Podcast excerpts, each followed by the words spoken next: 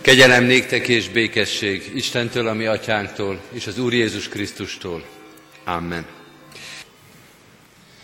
Isten tiszteletünk megáldása és megszentelése az Úr nevében van, aki teremtett, fenntart és bölcsen igazgat mindeneket. Amen. Hajtsuk meg fejünket imádságra.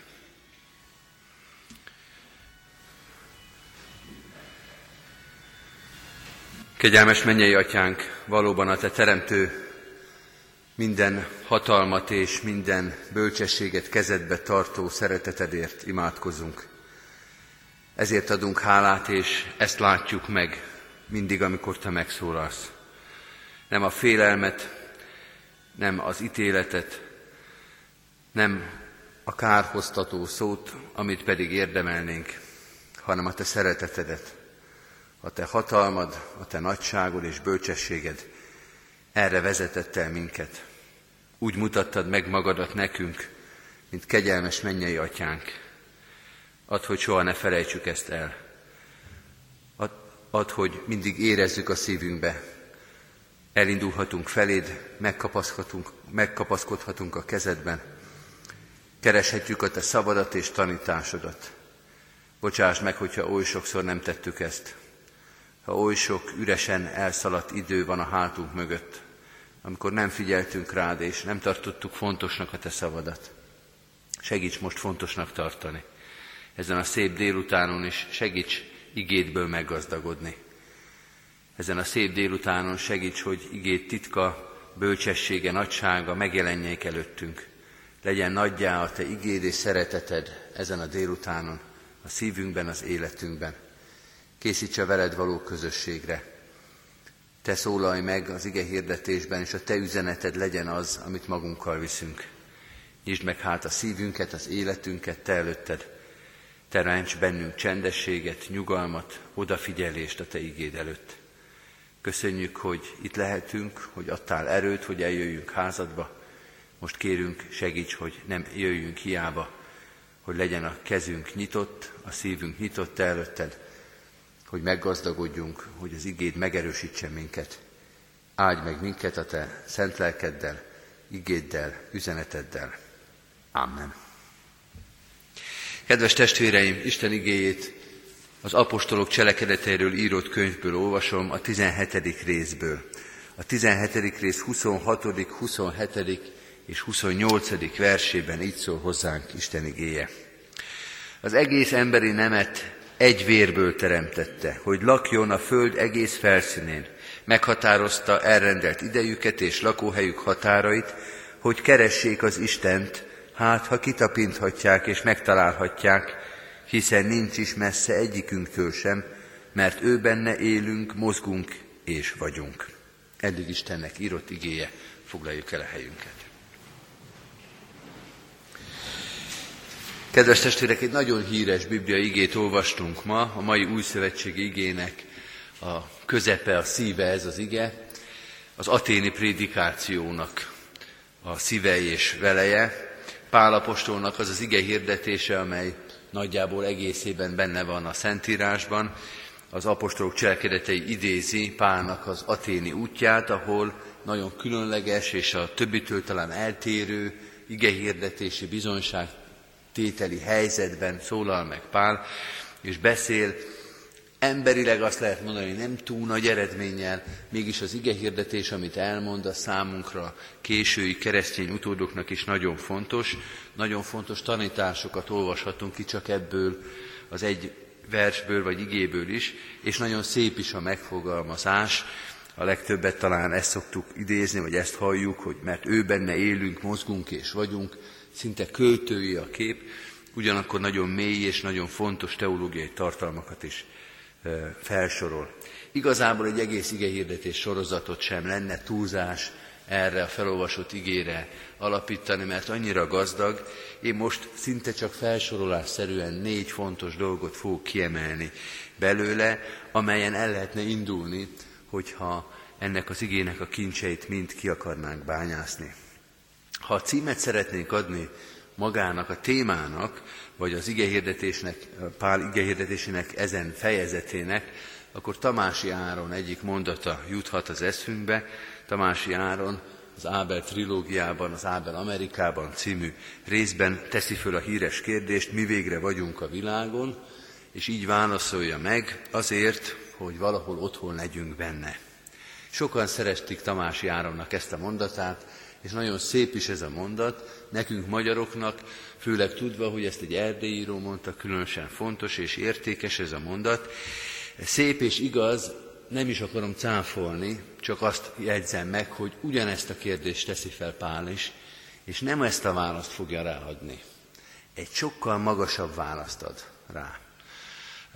Tamási Áronnak az a mondata, hogy azért vagyunk a világon, hogy valahol otthon legyünk benne, ez emberi szinten egy nagyon fontos és szép mondat, átmelegítheti a szívünket, bármelyik nemzethez tartozók vagyunk is. Az a válasz, amit Pálapostól ad, az egy ennél sokkal magasabban elhelyezett mondat. Egy sokkal teljesebb, az egész emberi életre, az emberiség életére adott keresztény válasz, tehát nem azon a szinten, és nem abban az értelemben fogalmaz, mint ahogy Tamás Járon, de a kérdés neki is ugyanez. Mire vagyunk a világon? Mire, mi végre vagyunk a világon? Mielőtt a kérdésre a választ megadnánk, hadd hívjam föl a figyelmet Pálapostól megfogalmazásában a többes számú megfogalmazásra. Még egyszer hadd olvasok bele az igébe.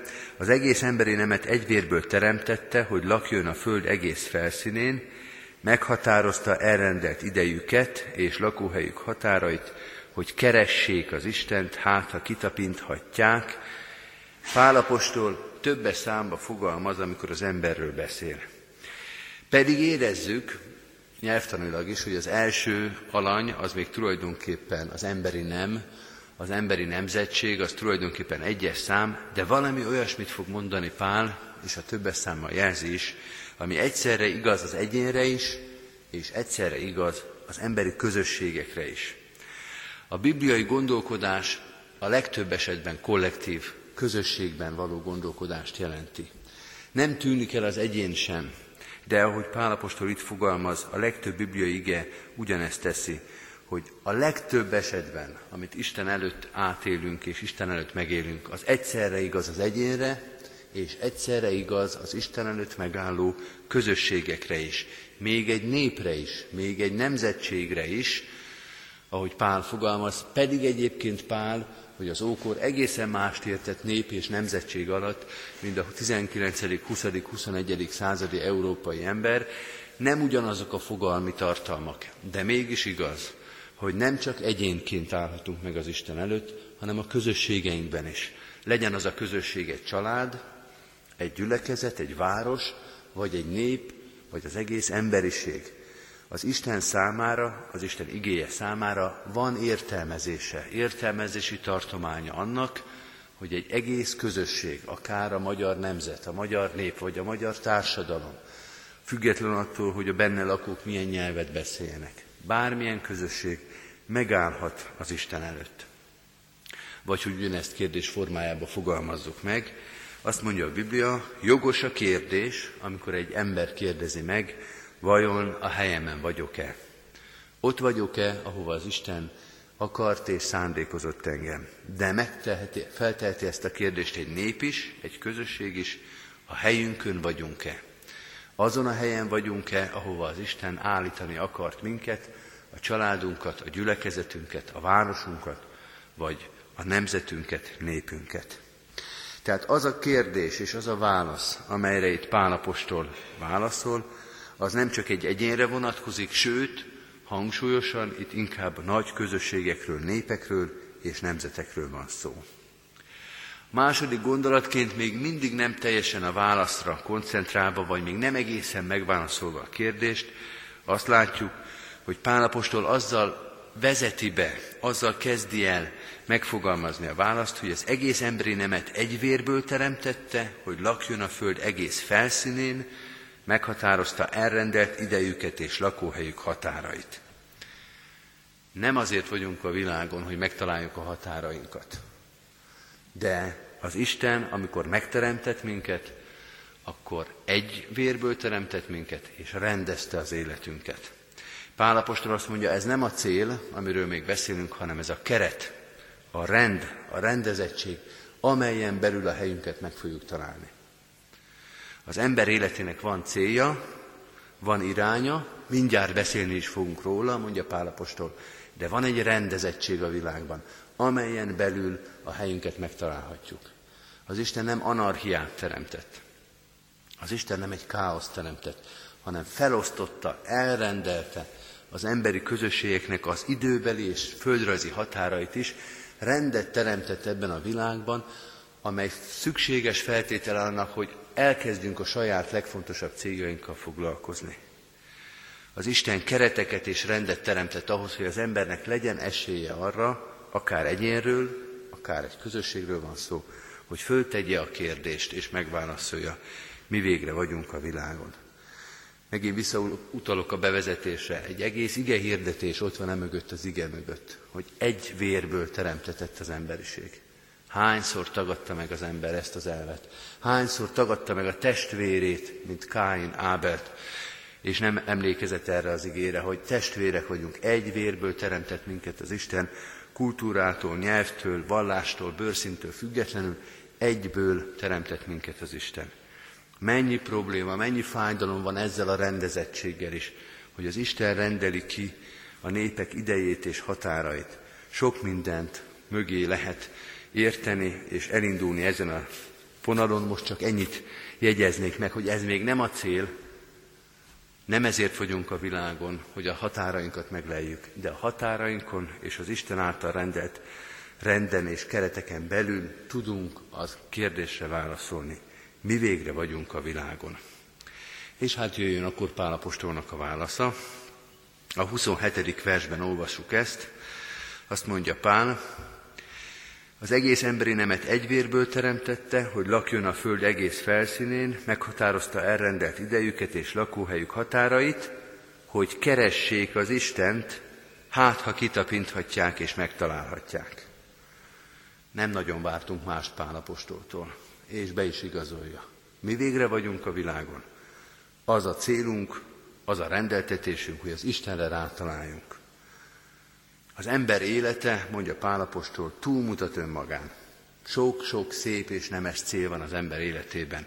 A munka, a család, a nemzet, a szabadság, nagy elvek, nagy közösségi feladatok. Ez mind-mind szép, de nem ezért vagyunk a világon. Az igazi célunk, a végső célja az embernek, hogy rátaláljon az Istenre. Mind fontos, amit felsoroltam. De az a cél, amire az Isten az ember rendelte, az fölötte van az emberi lét keretein belül megvalósuló rendeknek.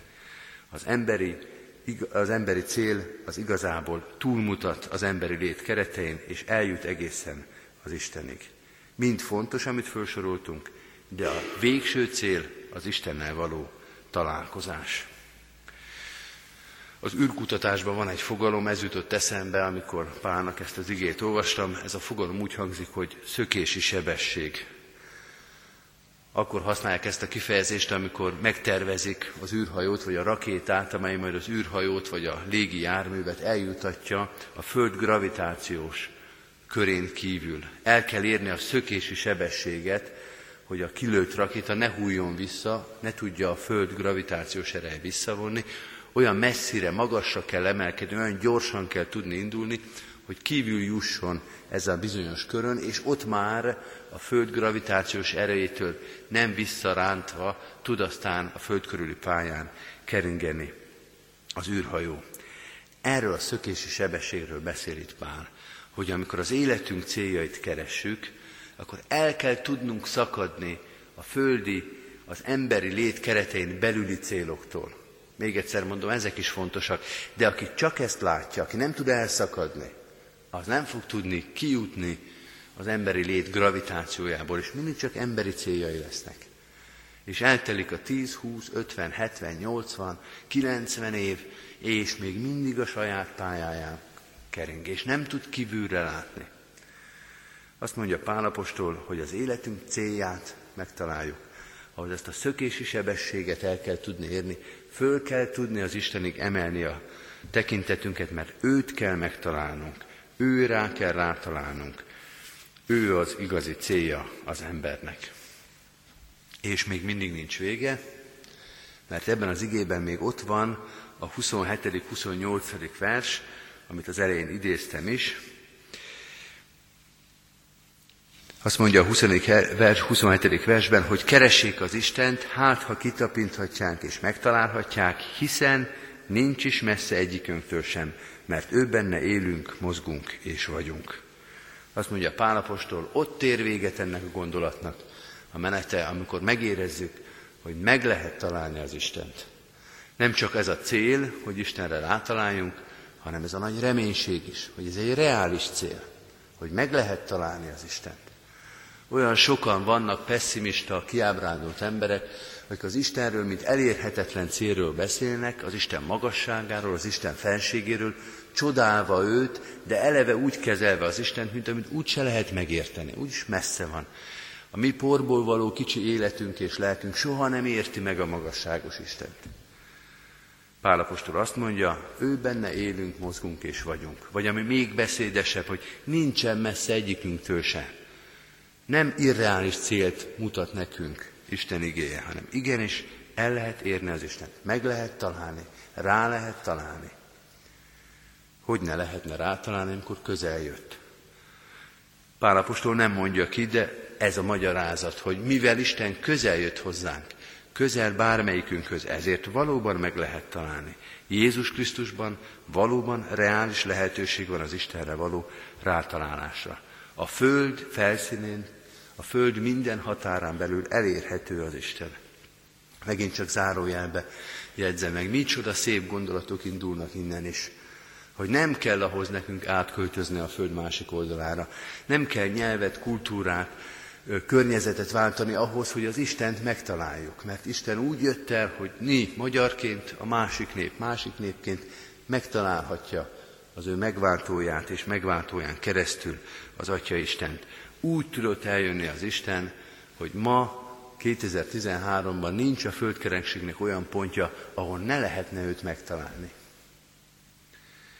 Közel van hozzánk, ő benne élünk, mozgunk és vagyunk. Pálapostól ezt próbálja az aténiaknak elmondani. Nem nagyon látjuk az aténiak arcán, hogy ezt megértették volna. Nagyon kevés dolog pislákol ebben a történetben. De kedves testvérek, a kecskemétieknek sem sokkal könnyebb a dolga. Sem 2000 évvel ezelőtt Aténban, sem 2013-ban Kecskeméten, vagy a világ bármelyik időpontján és napján nem könnyű az embernek elhinni, amit Pálapostól mond. Az az Isten kegyelme, az az Isten szeretete, az Isten csodája, akár Aténban, akár Kecskeméten, hogy az ember megérzi ennek a mondatnak az igazságát. Hogy Isten arra teremtett minket, engem személyesen, és az én közösségeimet is, hogy megtaláljuk őt, és olyan közel jött hozzám, és az én közösségeimhez, hogy valóban meg is tudjuk őt találni. Ezért adjunk most hálát. Amen. Imádkozzunk.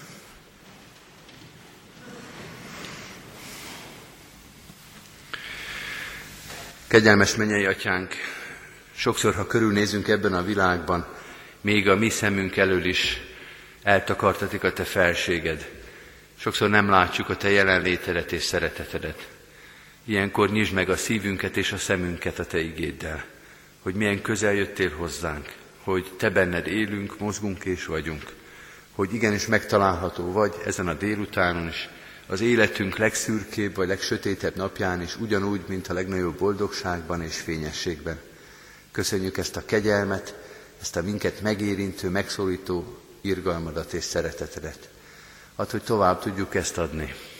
Olyan sokan vannak ebben a világban, akik sötétségben bolyonganak, nem találnak téged, és nem is keresnek téged. Talán nem is érzik még, hogy mennyire szükségük van rád. Add, hogy a mi életünkön keresztül, a mi bizonyságtételünkön keresztül is meghallják ezt az örömhírt. Rád lehet találni, meg lehet találni az életünk célját és értelmét. Esélyt adtál nekünk Jézus Krisztusban, hogy kapcsolatba lehessünk veled. Hadd tudjuk ezt hirdetni a szószékről, a gyülekezet bármilyen alkalmáról, iskolában, öreg otthonban, gyülekezetünk, közösségünk minden szolgálatában. Segíts nekünk, hogy a Te dicsőségedet és evangéliumodat hirdethessük, ebben a városban. Imádkozunk is ezért a városért, a közösségeinkért, országunkért és nemzetünkért, testvéreinkért itt és a határon túl. Különösen is könyörgünk a keresztet hordozókért, a gyászolókért, a megfáradtakért, a betegekért, kórházban lévő testvéreinkért. Könyörgünk azokért, akik az életében most inkább csak kérdője van, és értetlenség és fájdalom. Te adj választ az életünkre. Mutasd meg, hogy a Te hatalmad és szereteted a legkétségbejtőbb helyzetekben is kaput nyithat a jövőre. Könyörgünk azokért, akik terhet hordoznak, a mások terhét, segítenek másoknak, másoknak szolgálnak, másokat keresnek meg az evangélium jó hírével. Te adj nekünk minden szolgálathoz erőt és alkalmasságot. Imádkozunk az erősekért, a szolgálatban lévőkért. Adj nekünk alázatos, engedelmes szívet, hogy mindig a Te akaratodat keressünk. Jézus Krisztusért kérünk, áld meg ezt a világot békességgel, szeretettel, egymás elfogadásával, add, hogy meglássunk téged, és a veled való közösségben dicsőítsük az egész mennyei karokkal együtt a te hatalmas felségedet. Jézus Krisztusért kérünk, hallgass meg minket. Amen. Az Úrtól tanult imádságot együtt mondjuk el. Mi, atyánk, aki a mennyekben vagy, szenteltessék meg a te neved. Jöjjön el a te országod, legyen meg a te akaratod, amint a mennyben, úgy a földön is. Mindennapi kenyerünket add meg nékünk ma, és bocsáss meg védkeinket, miképpen mi is megbocsátunk az ellenünk védkezőknek. És ne vigy minket kísértésbe, de szabadíts meg gonosztól, mert tiéd az ország, a hatalom és a dicsőség mindörökké. Amen. Mindezek után az Úr Jézus Krisztusnak kegyelme, Istennek, ami atyánknak szeretete, és a Szentlélek Istennek közössége legyen, és maradjon minnyájatokkal. Amen. Most énekeljük záró záróénekünket, a 225. dicséretünknek mind a nyolc verszakát énekeljük el, 225. dicséretünk valamennyi verszakát, nagy hálát adjunk az Atya Istennek, mennek és földnek szent teremtőjének. thank you